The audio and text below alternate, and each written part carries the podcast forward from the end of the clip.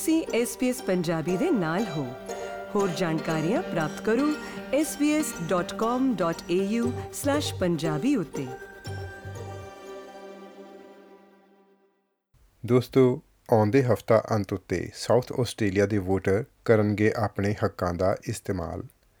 ਕੋਵਿਡ-19 ਮਹਾਮਾਰੀ ਦੇ ਚਲਦਿਆਂ Queensland, Northern Territory, Western Australia ਅਤੇ ਤਸਮਾਨੀਆ ਦੇ ਲੋਕਾਂ ਲਈ ਚੋਣਾਂ ਮੁੜ ਤੋਂ ਕਰਵਾਈਆਂ ਗਈਆਂ ਸਨ।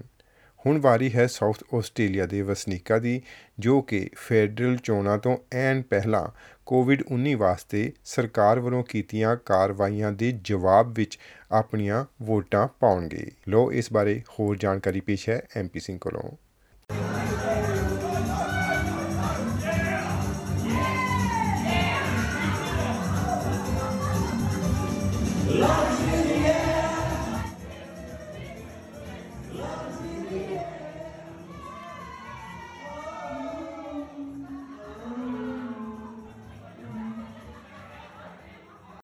ਸਾਊਥ ਆਸਟ੍ਰੇਲੀਆ ਵਿੱਚ ਕਰਵਾਈਆਂ ਜਾਣ ਵਾਲੀਆਂ ਚੋਣਾਂ ਤੋਂ ਸਿਰਫ ਕੁਝ ਹੀ ਦਿਨ ਪਹਿਲਾਂ ਕੋਵਿਡ-19 ਕਾਰਨ ਲਾਈਆਂ ਬੰਦਸ਼ਾਂ ਨੂੰ ਨਰਮ ਕਰਦੇ ਹੋਏ ਸੰਗੀਤ ਅਤੇ ਨਾਚ ਦੀ ਇਜਾਜ਼ਤ ਦੇ ਨਾਲ-ਨਾਲ ਡੈਂਸਿਟੀ ਰਿਸਟ੍ਰਿਕਸ਼ਨਸ ਵੀ ਹਟਾ ਦਿੱਤੀਆਂ ਗਈਆਂ ਸਨ।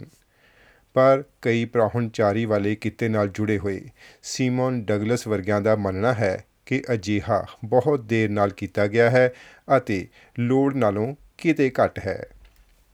I've voted Liberal the last three elections. Um, I certainly won't be voting Liberal this time around. I think it's just, um, I haven't seen from them uh, the leadership that is going to lead the recovery of my industry that's been decimated. I think tourism's in the same boat. ਦੱਖਣੀ Australia ਨੂੰ corona virus ਅਤੇ lockdowns ਤੋਂ ਮੁਕਾਬਲਤਨ ਮੁਕਤ ਰੱਖਣ ਵਿੱਚ ਕਾਮਯਾਬ ਰਹਿਣ ਵਾਲੇ ਪ੍ਰੀਮੀਅਰ ਸਟੀਵਨ ਮਾਰਸ਼ਲ ਇਹਨਾਂ ਚੋਣਾਂ ਦੌਰਾਨ ਚੁਣੌਤੀਪੂਰਨ ਸਮੇਂ ਦਾ ਸਾਹਮਣਾ ਕਰ ਰਹੇ ਹਨ ਮਾਰਸ਼ਲ ਸਰਕਾਰ ਨੂੰ ਮਿਲਿਆ ਹੋਇਆ ਸਮਰਥਨ ਉਸ ਸਮੇਂ ਘੱਟ ਹੋ ਗਿਆ ਸੀ ਜਦੋਂ ਸਰਹੱਦਾਂ ਖੋਲੇ ਜਾਣ ਤੋਂ ਐਨ ਇੱਕ ਹਫ਼ਤਾ ਬਾਅਦ ਹੀ ਰਾਜ ਵਿੱਚ ਓਮਿਕਰੋਨ ਵੇਰੀਐਂਟ ਫੈਲਣਾ ਸ਼ੁਰੂ ਹੋ ਗਿਆ ਸੀ You've got business owners who are traditional Liberal voters who are looking at coming into winter without the cash flow reserves that they would normally have coming out of Christmas season. Um, and, you know, they will fairly and squarely put the blame for that, you know, at the foot of the current government because they're the ones who, whilst they might not have made decisions on restrictions, made decisions on what support packages were put in place and what support was provided for those businesses when they cut their throats. ਸ਼ਨੀਵਾਰ ਵਾਲੀਆਂ ਚੋਣਾਂ ਦੌਰਾਨ Steven martial ਨੂੰ ਕਈ ਪ੍ਰਕਾਰ ਦੀਆਂ ਮੁਸ਼ਕਲਾਂ ਦਾ ਸਾਹਮਣਾ ਕਰਨਾ ਪਵੇਗਾ ਅਤੇ ਇਹਨਾਂ ਰਾਜ ਪੱਧਰ ਵਾਲੀਆਂ ਚੋਣਾਂ ਨੂੰ ਫੈਡਰਲ ਚੋਣਾਂ ਤੋਂ ਪਹਿਲਾਂ ਕੀਤੇ ਜਾ ਰਹੇ ਇੱਕ ਅਹਿਮ ਟੈਸਟ ਵਜੋਂ ਵੀ ਦੇਖਿਆ ਜਾ ਰਿਹਾ ਹੈ We have the highest full time employment in the history of South Australia. The only risk to that is a change in government uh, on Saturday.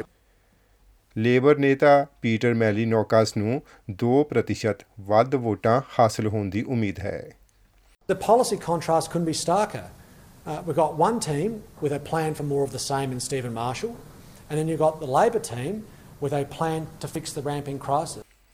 ਲੱਗਦਾ ਹੈ ਕਿ ਲੇਬਰ ਪਾਰਟੀ ਚਾਰ ਮਾਰਜੀਨਲ ਸੀਟਾਂ ਤੇ ਅੱਗੇ ਵੱਧ ਸਕਦੀ ਹੈ ਜਿਨ੍ਹਾਂ ਵਿੱਚ ਸ਼ਹਿਰ ਦੇ ਉੱਤਰ ਵਿੱਚ ਵਸੇ ਹੋਏ ਕਿੰਗਸ ਤੋਂ ਕੁਝ ਵੋਟਰਾਂ ਨੇ ਇਸ ਤਰ੍ਹਾਂ ਕਿਹਾ ਹੈ people maybe uh, doesn't like Steve Marshall much these days about that hospital, that ambulance ramping or something. I'm very happy with the Liberal Party, how they have handled the uh, the COVID uh, crisis in South Australia.